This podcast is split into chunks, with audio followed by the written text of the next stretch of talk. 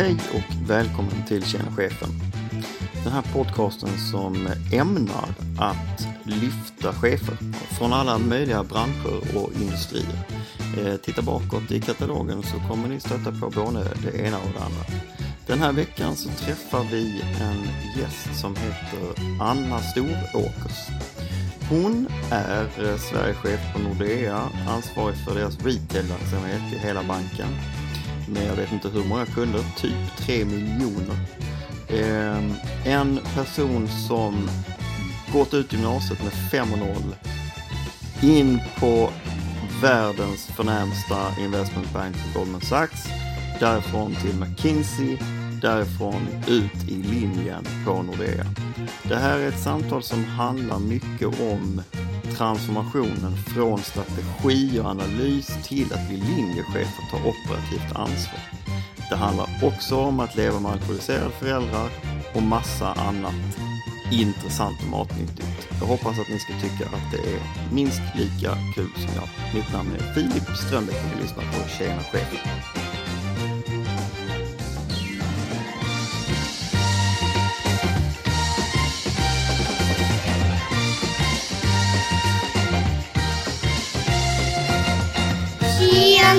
Tjena! Hej Anna! Hej, Hur är läget? det är bra. Vad har du gjort idag? Klockan är inte så mycket än, men ändå. Nej, precis. Jag håller på att flytta så att eh, jag har eh, tagit mig upp eh, i, ja, i ett väldigt eh, stökigt hus helt enkelt. Okej. Flytta till ett annat hus? Ja, precis. Flytta hem igen. Gud vad jobbigt. Mm. Du, vad heter det? Det här är ju mitt i sommaren, höll jag på att säga. Ja. Och du har barn här. Jag har barnen också Ja, med mig till precis. det ljuvliga kontor. Mm. Funkar det bra tycker du? Det funkar bra då och då. De tycker väl inte att det är jättekul att vara här så ofta, men någon gång ibland så, tycker de, så är det en bonus att få följa med. Ja. Mm. För att sätta kontexten, för att fatta lite vem du är. Kan du inte berätta om, låt säga de första 20 åren i livet. Vad har du tagit med dig därifrån? Vad har präglat dig under de åren? Och vad, liksom, vad var det för familjekonstellation? Och vad pysslade du med och så? Mm. Och var någonstans i Sverige? Ja. Men jag är uppväxt i Enebyberg som är en, en del av Danderyd precis norr om Stockholm. I en klassisk eh, fyr, eller, eller, kärnfamilj med, med fyra personer. Så, så två, mamma och pappa, eh, storebror som är sju år äldre och en katt hade vi också. Ehm, I ett klassiskt eh, ja, men, eh, medelklassområde med eh, föräldrar som akademiker. Väldigt sådär ja, men, eh, idyllisk miljö på det sättet att, att eh, barn cyklade omkring i kvarteret och man gick i den lilla lokala lågstadieskolan och mellanstadieskolan och så. Eh, och mina föräldrar var väldigt kärleksfulla och inflyttade till Stockholm från Umeå och från Malmö. Samtidigt så hade jag en pappa som hade alkoholproblem. Så det är klart att det präglade också min uppväxt väldigt mycket. Även om jag hade kärleksfulla och fina föräldrar så, så Otrygg ändå. ja, men en otrygghet och, och eh, såklart en obalans i det. Hur nära mellan dig och din, din bror?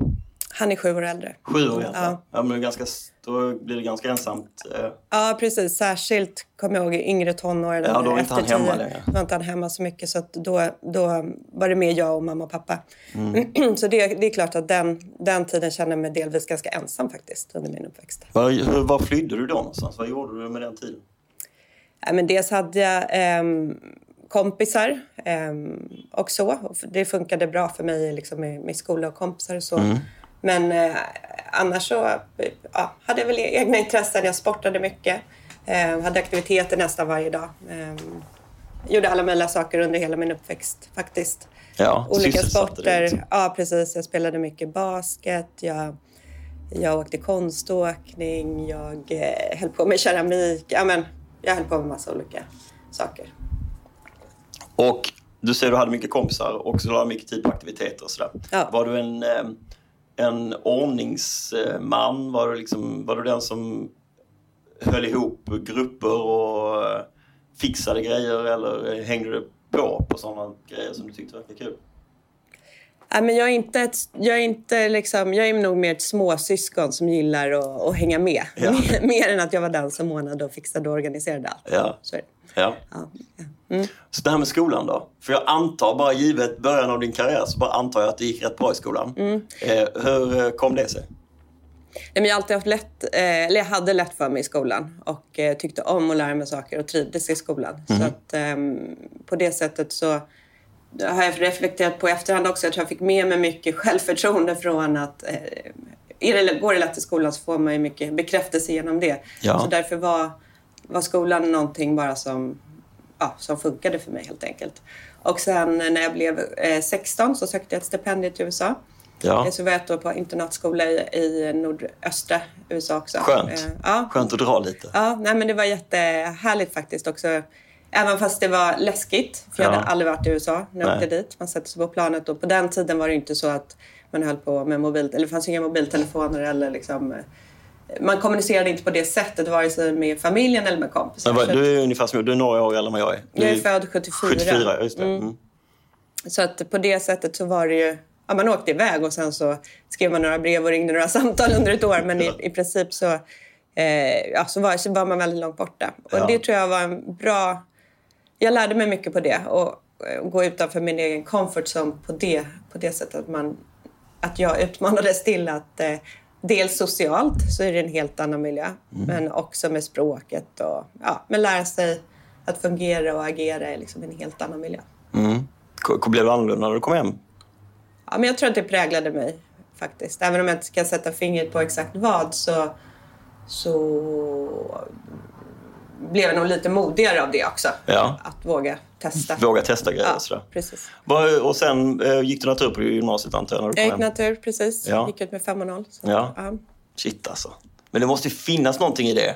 En, vad, det kan ju inte bara kommit helt eh, av sig själv, bara pang bom. Eh, vad menar jag? Fem och nej, men visst, nej men absolut. Det är ju klart att man måste plugga för att få 5 och 0. Så är det. Men, eh, Var kom det ifrån? Var kom liksom... Var det ett, ett, ett krav på dig själv eller var det andras krav på dig? Ja, men på den tiden också tänker jag att föräldrarna var ju absolut så eh, att min pappa framförallt som också hade väldigt lätt för sig i skolan. Han förväntade sig ju, eh, eller mina föräldrar förväntade sig att jag skulle göra mitt bästa. Ja. Men eh, det var ju inte så att de var där och detaljstyrde Styrde. utan man skötte sig själv. Så det kom, det kom nog från mig själv väldigt mycket. Ja. Att, eh, om jag ändå ska sitta och ändå göra det, då kan jag lika gärna göra det bra. Ja. Lite den. Man, man ska ändå gå i skolan, man ska ändå sitta de där timmarna, man ska ändå skriva proven. Då kan man lika gärna se till och, och, och lära sig något och göra det bra. Var det så, är det Så- med andra uppgifter, andra grejer, andra intressen som du har haft genom livet också? Jag bara får känslan av att du är en person som rensar bort sånt som känns lite onödigt. Att du fokar liksom. På det Ja, men jag har nog mycket, ganska mycket fokus. Jag ska inte säga att jag inte gör onödiga saker, för det gör jag också. Och jag är absolut inte... men det är för att du har lärt dig att man absolut. behöver göra det för att annat ska funka? Eller kommer Ja, så? men, nej, men, jag, men jag tycker det är ganska bra att ha fokus och tänka också var är det viktigt att man eh, gör bra ifrån sig och att det blir bra. Och sen så vissa andra saker kan man faktiskt släppa lite mer. Och det är någonting som jag också lärt mig i ledarskapet, tycker jag, över de här åren. Att, att eh, första åren så vill man göra allting bra. Sen inser man att det går inte att göra allting bra på det sättet. Hur, Och ha hög är kvalitet. det, hur är det att vakna upp och inse det? Det är ju skönt. Det är jätteskönt. Är det inte jättemycket ångest först? Nej, nej. Någon gång måste det ha varit ångest. Bara, Ja, men det är klart här- en ångestperiod, men det är ju mer i en övergång eh, eh, från att vara en specialist och någon som... Tidigt i min karriär var jag mer en specialist som gjorde saker och levererade väldigt specifika saker till att övergå och bli ledare och chef där man har mycket bredare ansvar. Då inser man ju ganska snabbt att man inte räcker till för att göra allting på exakt Eller man måste ju förändra. Och framförallt för att inte kväva andra måste man ju förändra sättet att göra Ja. saker på. Men det är också jag tror också den här miljön som jag var i tidigt. Mitt första jobb var i, var i London på Goldman Sachs på Ja. en ma avdelning Och där är det alltid högt tryck. Man jobbar alltid mer eller mindre dygnet runt. Eh, och lära sig vad, vilka saker som måste vara perfekta och vad man kan runda hörnen. Det är ganska viktigt för överlevnad skulle jag säga. Annars, Överlever man inte? nej.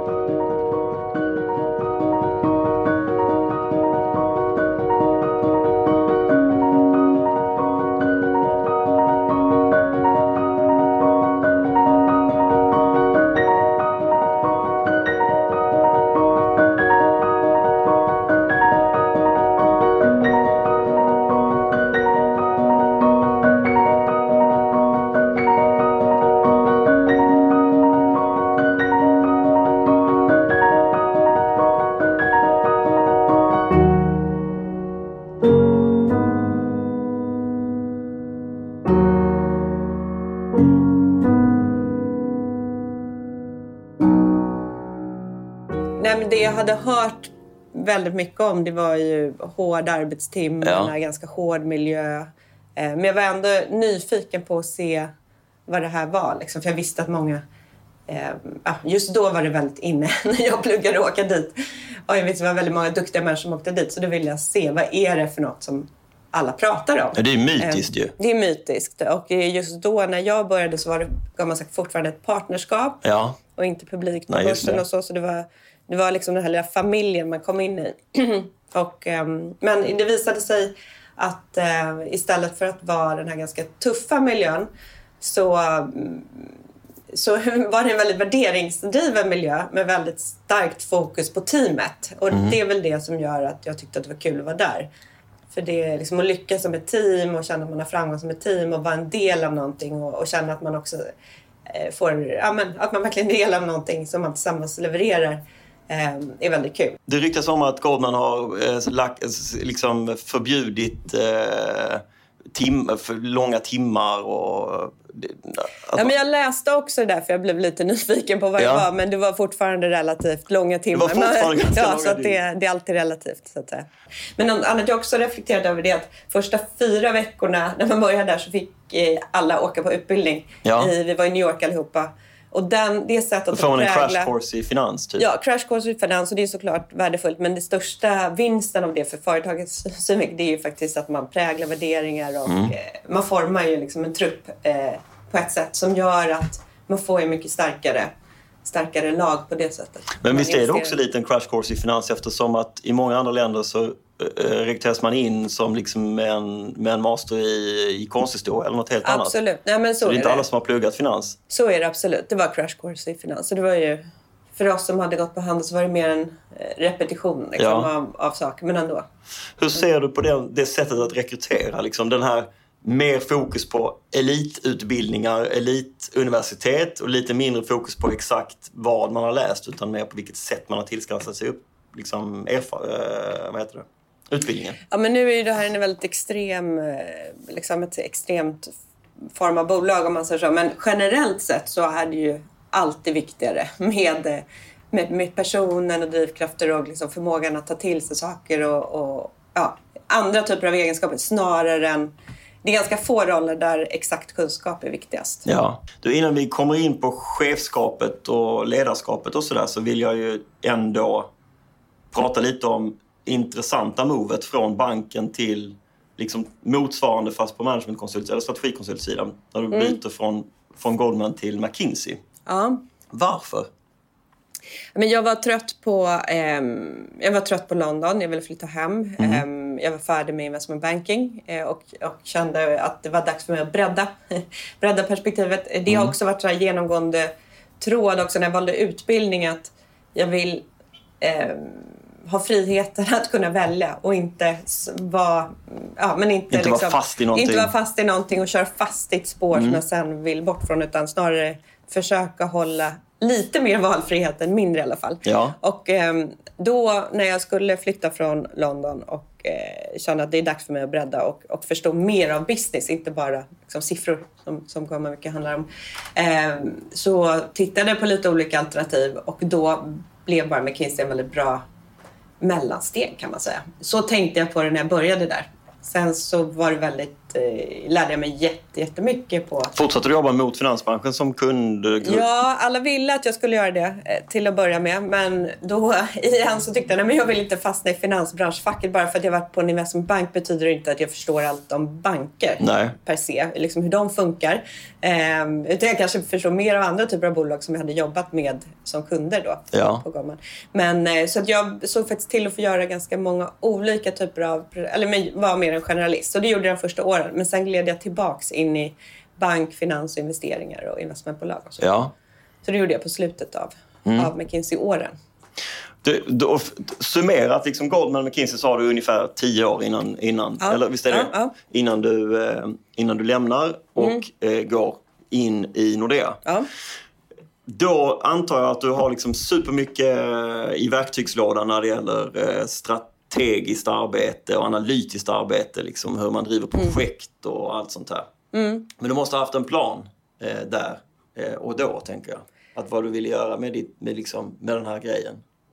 Varför vill du inte bli McKinsey? Nej, jag, vill- jag vill... eh, ehm, jag vill eh, testa att vara... Nej, men jag ville till ett vanligt företag helt enkelt och, och testa det.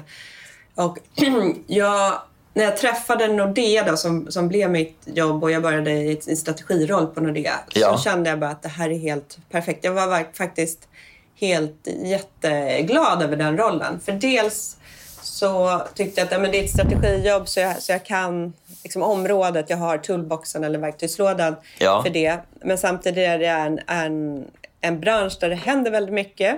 Ett bolag som jag kände till lite grann. Jag kände några personer men Ja. absolut inte så väl. Och det fanns massa möjligheter. Jag bara såg att här finns det ju massor med möjligheter att lära sig massor och vara med på en resa också. Mm. Om man rekryterar folk från de här topp 10-konsultfirmorna in i linjen någonstans så blir de också lite tagna av att det är inte riktigt samma typ av team ju. Nej. För på en konsultfirma så är ju alla ungefär lika. Ja. Alltså i sitt sätt Ja. att jobba och sådär. Och så kommer man till ett, ett vanligt företag där det finns massa olika funktioner, massa olika sätt att se på sitt jobb och så.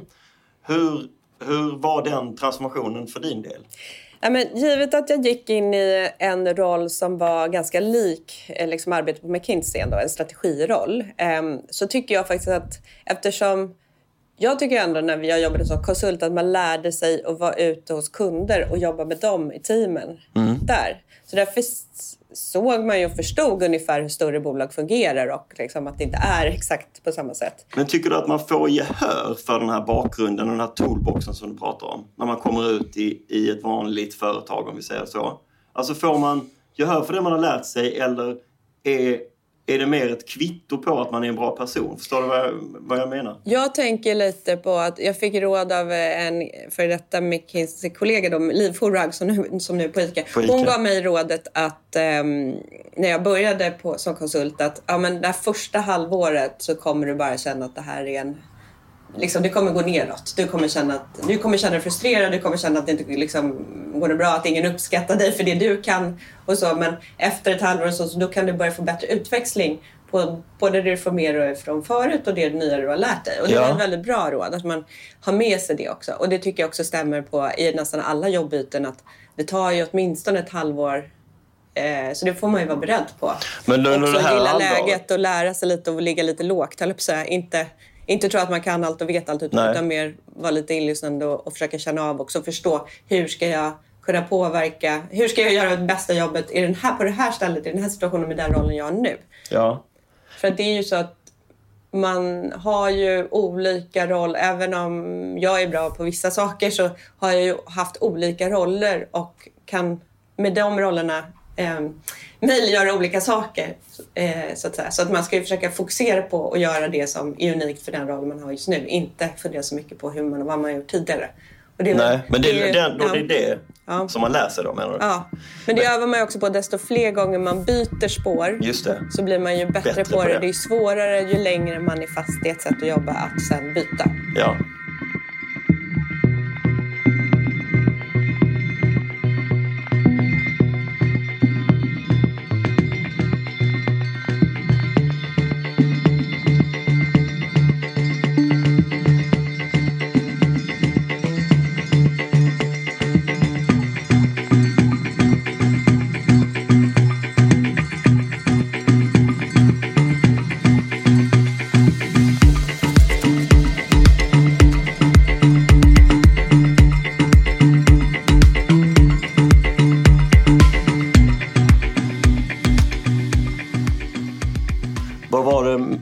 Det i ledarskapet som sen lockade då? Jag tycker att det är kul att vara...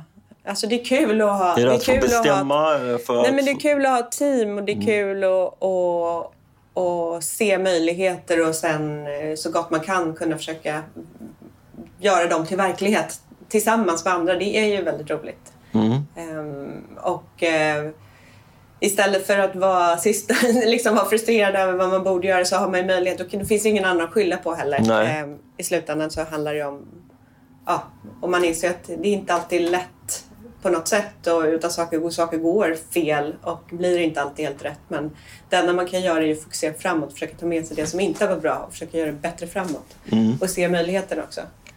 För det finns ju massa möjligheter, alltid. Mm. Om man då kliver in i ditt första liksom, operativa chefsjobb. Ja, Var det som, eh, vad var det? Det var som biträdande, precis. Vi- Vice eller biträdande retailchef i Sverige. just det.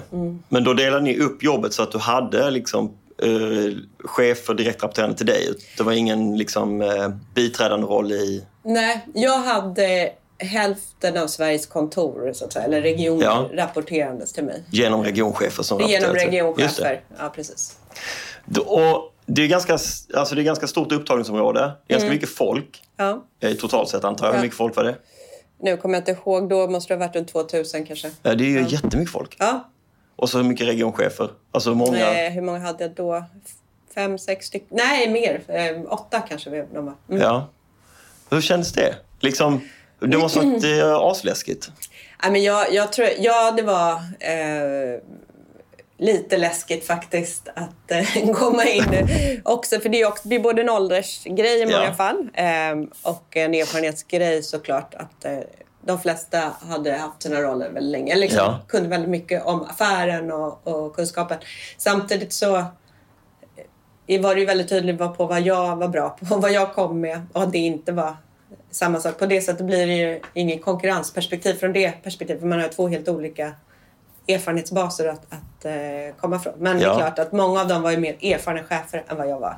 Så att, eh, där fick jag en del hjälp också. Av, av vissa av dem har ju coachat mig också. I Ja. vissa delar. Så att, eh, men sen eh, min dåvarande chef Hans, eh, som var otroligt erfaren och, och duktig ledare. Han var, han var duktig på att ge mig, och, ja, men låta mig ta plats eh, Ja. på bra ställen också och stötta mig i, i, i den rollen. Så absolut, jag, jag, jag fick absolut plats i den ledningen. Vi, vi, verk, vi var tre personer kan man säga. Vår, vår chef då, Hans och så var jag en, och en annan kollega. ja. Så var vi tre som eh, jobbade väldigt mycket som ett team. Som ett team kring det här. Du- Ganska tacksamt ändå. Så du är, inte Absolut. ens, du är liksom inte utkastad till vargarna helt. Nej, nej, nej. Utan, nej. kommer du ihåg ditt första ledningsgruppsmöte? Ja, eh, ledningsgruppsmöten, nej det kommer jag faktiskt inte ihåg. Men jag kommer ihåg första gången jag träffade regioncheferna. Ja, var det nå- de var fem, sex stycken då? Ja, jag träffade alla regionchefer i Sverige där. Så, Ja, så att de var väl... Jag hade, hälften, så jag hade nog sju eller åtta och de var 16 totalt. Vad var det för eh, setting? Hur träffade du dem första gången? Nej, men jag kom och presenterade mig för dem. Ja. Eh, ja, men då såg de väldigt nyfikna ut och undrade väldigt mycket. Vem är det här? Ja, Ja. gick inte att läsa ut särskilt mycket mer än en... Hade du förberett Ja. dig på vad du skulle säga? Ja, Jättemycket. Jag, pres, nej, alltså jag presenterade mig bara så det var ingen lång presentation. Men jag kommer ihåg att det var lite nervigt. Ja. Har du liksom kunnat växa på det sättet som du hade förväntat dig att det skulle se ut? Eller har du blivit... Har du tagit en annan väg än vad du trodde att du skulle ta? Ja, alltså det beror på när man menar. Alltså när... ehm, men jag hade ju aldrig trott att för ett antal år sedan att jag skulle... Eh, ja, när jag började jobba hade jag aldrig trott att jag skulle bli chef för en svensk eh, liksom retailverksamhet. Det hade jag aldrig liksom, föreställt mig. Men jag tror inte jag hade någon väldigt tydlig föreställning heller. Nej. Utan eh, man får ju anpassa sig till den situationen som finns. Och absolut har jag haft mål att lära mig mer, ta på mig mer ansvar, liksom utmana mig själv och, och gärna göra, liksom, gå upp lite i komplexitet. Det tycker jag är kul. Ja. När jag känner mig, liksom, att äh, men nu har jag koll på det då tycker jag det är kul att och, och utmana mig själv och ta nästa steg. Ja. Men har, det har inte varit så där tydligt, ja, men det är det här eh, jag ska göra. Så, så är det inte. Vad, eh, vad, var liksom, vad var de största utmaningarna för dig att kliva in i... Eh, för sen, sen har du ju, din roll har ju förändrats som du säger. Du Ja. har vuxit i det, men du har ju hållit dig i, eh, i liksom retail-ledet under, eh, under hela tiden. Precis, och den rollen jag har nu eh, i tillägg då det är att jag har en Sverige-roll som är tvärs affärsområden men där jag egentligen mer representerar Nordea i Sverige, både internt och externt. Eh, Är det viktigt när man har en nordisk organisation? ja, men det är viktigt att ha någon som representerar, som- ja, men som är, är, det är en ganska symboliskt viktig del. Ja. Men, också, ja, men också för personal, för alla som jobbar i Sverige har ju inte svenska chefer till exempel. Nej. Eh, men det är viktigt att vi håller ihop Sverige och, eh, också. Ja, men för kulturellt så eh, utifrån perspektivet Ja. så får man den känslan att Nordea är fortfarande rätt präglad av de här olika länderna som den kommer från. Liksom. Det, är det liksom därför det är viktigt att, att hålla liksom fast i flaggan? Eller var, varför är det så viktigt att, eh, att, man, att man har någon som företräder Sverige? Dels är det rent kommunikativt, medialt är, är det viktigt att man vet vem som företräder Nordea i Sverige. Is- ja. Eh, Men sen är det också så att varje marknad är ju... Det är ju ändå en lokal marknad med lokala förutsättningar, lokala... Att, att ha någon som håller ihop det och liksom se till att vi jobbar tillsammans är viktigt också. Så att vi har fora som vi håller i, så där vi liksom ser till att vi gör businessen tillsammans. Tillsammans, ja. I- i Men det Sverige. måste vara lika viktigt att göra businessen tillsammans med danskarna och norrmännen och finnarna. Och... Ja, precis. I vissa del, ja, men precis. I vissa då, så jobbar vi ju naturligt också i, i, som vi, i, affärsområdena. Ja. Så det är väldigt uppsatt på det sättet.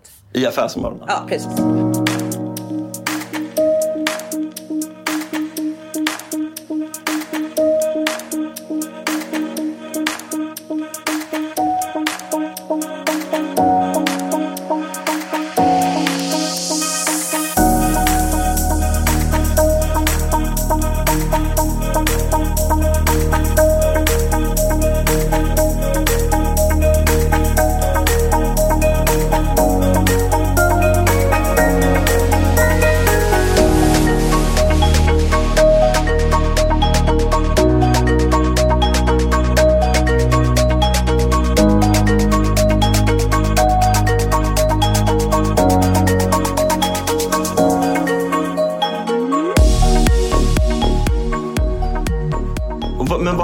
Tittar tillbaka då. Och, eh, vad, är, vad är det som liksom har varit de absolut mest så här, utmanande situationerna och lägena för dig som chef? Jag tänker inte för banken, utan för dig som chef. Vad har varit liksom, de tuffaste perioderna? Eh, det är väl några, några tillfällen. eh, Men det finns några stor, mer, liksom stora förändringar eh, som har skett eller stora liksom, händelser. Men det är oftast de ganska små som tar mer på en. Ja. Det vill säga eh, vad som händer i en ledningsgrupp eller liksom, eh, ja, men det handlar ofta om, om relationer faktiskt och, och ja, eh, om någonting inte går bra där så att säga i liksom en Så på det personliga ja, på det planet? personliga planet. Ja, eh, det kan ju ta väldigt mycket energi. Ja. Till exempel om det inte funkar med en medarbetare. till exempel. Och, Ja. och ta de dialogerna och den biten. Kommer du ihåg Det- första gången som du var tvungen att göra någon, ja, någonting absolut. åt det? Ja, absolut. Det är ju en jätteudda grej. Ja. ja men det är ju, det är ju tufft liksom. Ja. Ehm, så det tar ju mer på en. Sen till exempel så var det ju väldigt mycket uppmärksamhet kring Nordea i september förra året eh, Mm. och den medieanstormningen som var. Eh, Så det är klart, det tar ju mycket energi. Som du också. kanske inte heller har signat upp för. Eller det var inte därför du tog jobbet liksom?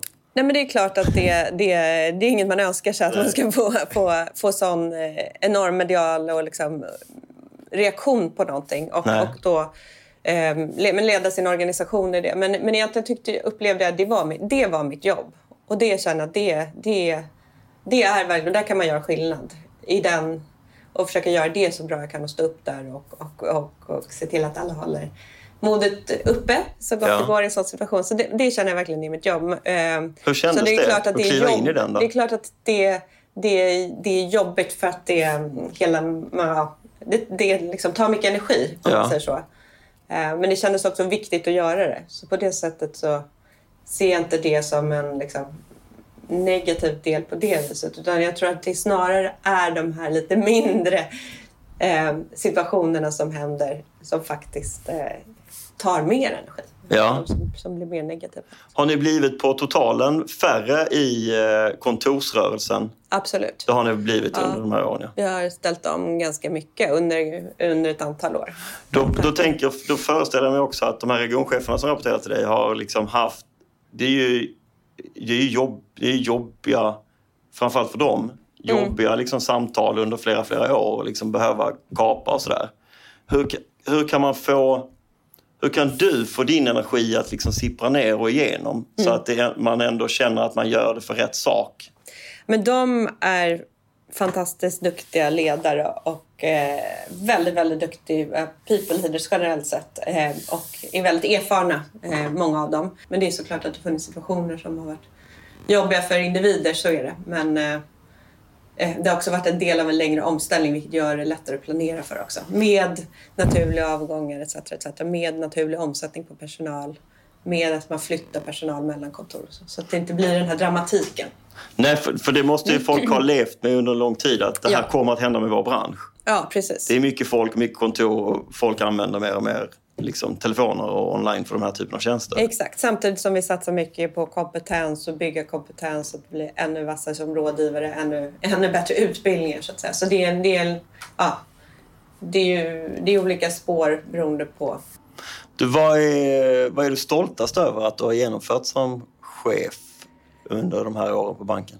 Nej, men att känna att, eh, att gå från, gå från den här med specialist där man har liksom levererat någon, alltså kun, liksom levt på kunskapsdelen eller liksom expertdelen till att vara den personen som jag tror ganska många personer har velat eh, följa. Eh, Ja. säga, för det är det ledarskap handlar om och det är folk att få folk motiverade och vilja följa med. Det är i alla fall det, det jag själv eh, letar efter i en ledare. Det är liksom att den här absoluta viljan att följa efter och att, att göra se framåt. Så att, Att alla, alla de liksom. personer som jag har lyckats eh, inspirera till det. Ehm, och sen så inspirerar man inte alla, det är jag väldigt medveten om. att, att Men eh, jag vet i alla fall att jag lyckats med några och det är jag väldigt stolt över. För det har ju gjort att deras jobb har blivit roligare också. Att de har velat prestera och leverera och göra bra ifrån sig. Så att, eh, Är du envis? Eh, ja, ganska envis är jag. Jag tänker på de här som inte, som inte är så lättköpta. Liksom, har du, har du, stånga, har du liksom slagit huvudet i väggen för att få med dig folk? Eller har Men du jag- insett att nej fan, de här, är, de här är lost case, jag får inte med mig de här? Um, alltså dels så, dels så är jag väl inte så känslig så jag inser att alla, man kommer inte kunna vinna alla. Liksom, och man kommer inte vara älskad av alla och det är helt okej. Mm. Eh, jag behöver inte vara det. Eh, så länge jag känner att jag gör rätt, rätt sak och Mm. ehm, att jag utgår från värderingar i det jag gör och att jag känner att nej, men nu har jag värderingarna rätt. Mm. Eh, då, då lever jag med att det, det är klart det finns... Ja, nej, men att man inte är rätt för alla människor. Så är det ju. Eh, men, eh, men, eh, ja, men det här också att känna att nej, men, okej, vi kanske inte är bästa kompisar eller de kanske inte tycker att... För det måste, det rätt. måste Men- ändå men- vara förlust. Liksom. Det måste ändå kännas lite så här, fan. Men det är inte alltid, det märker man också att det är inte... Det är inte alltid eh, man får reda på allting heller. Nej, just det. De säger inte det Nej, de säger inte det. Utan de slutar. man, det ska man också vara väldigt medveten om att man får ju bara höra allt som är positivt. Och, Ja. att, eh, ja.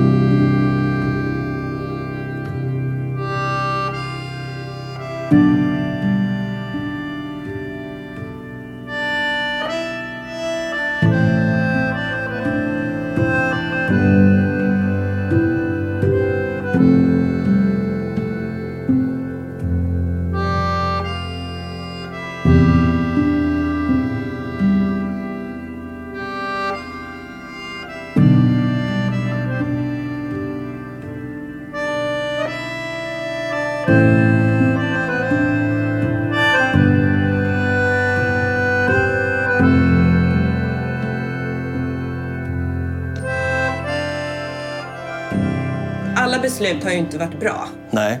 Det finns ju felbeslut, absolut. Eller saker jag gärna skulle ha gjort annorlunda med facit i hand. Ja. Så är det ju. Eh, och det är väl bara att inse att det, en- det enda man kan göra är att vara transparent med det också och ändra och göra, göra om och göra bättre. Mm.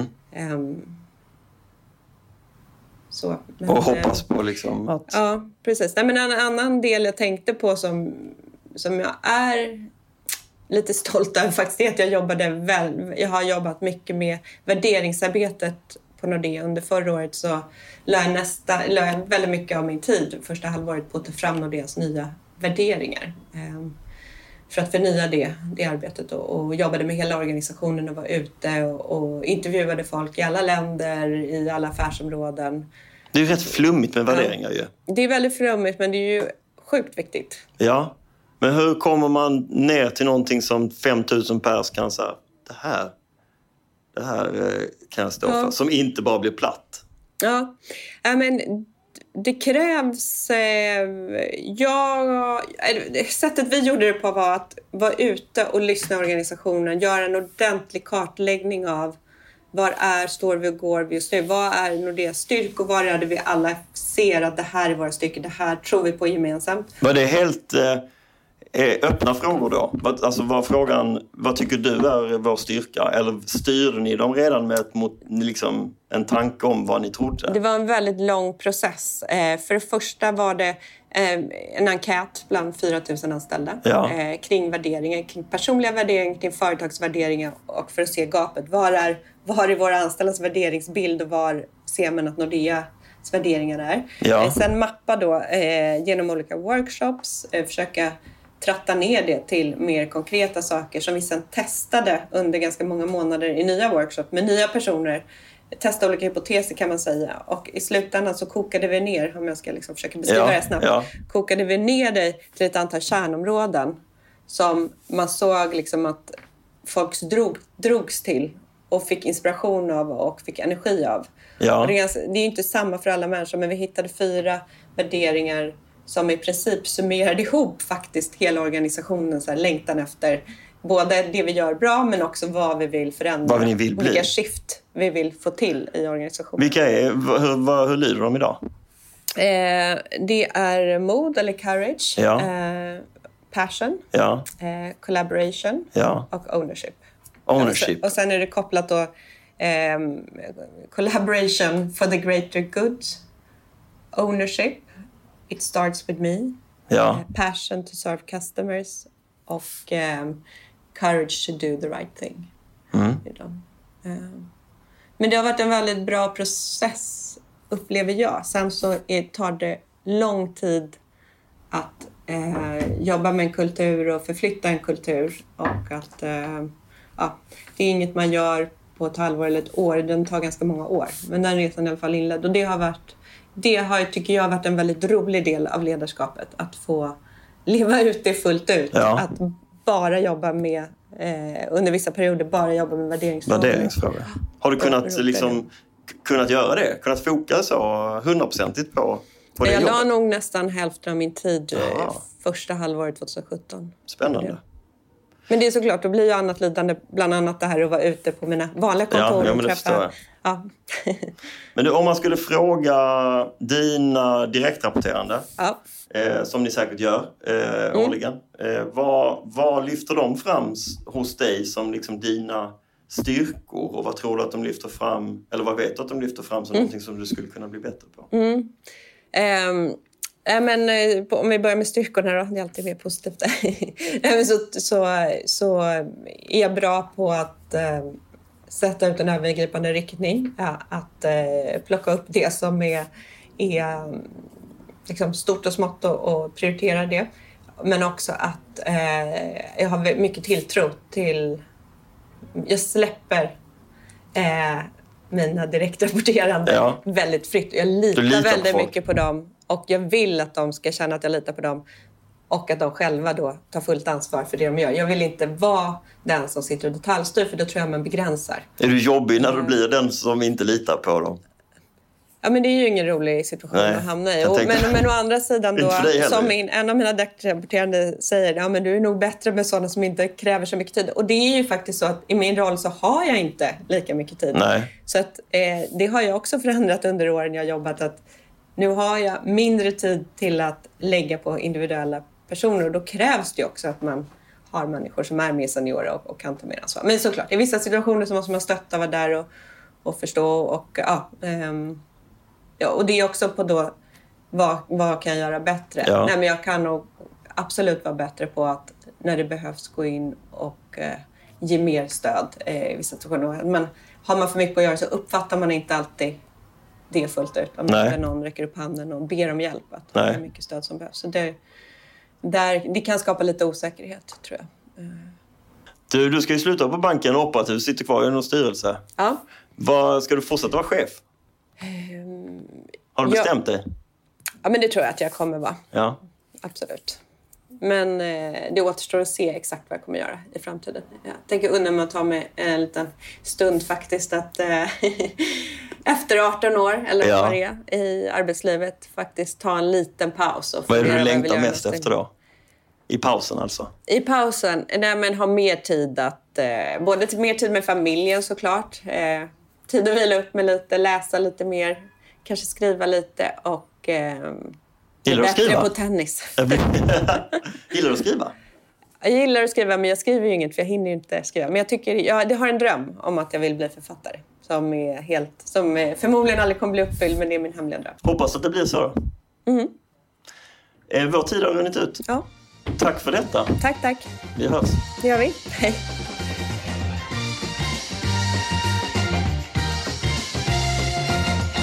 Tjena, tjena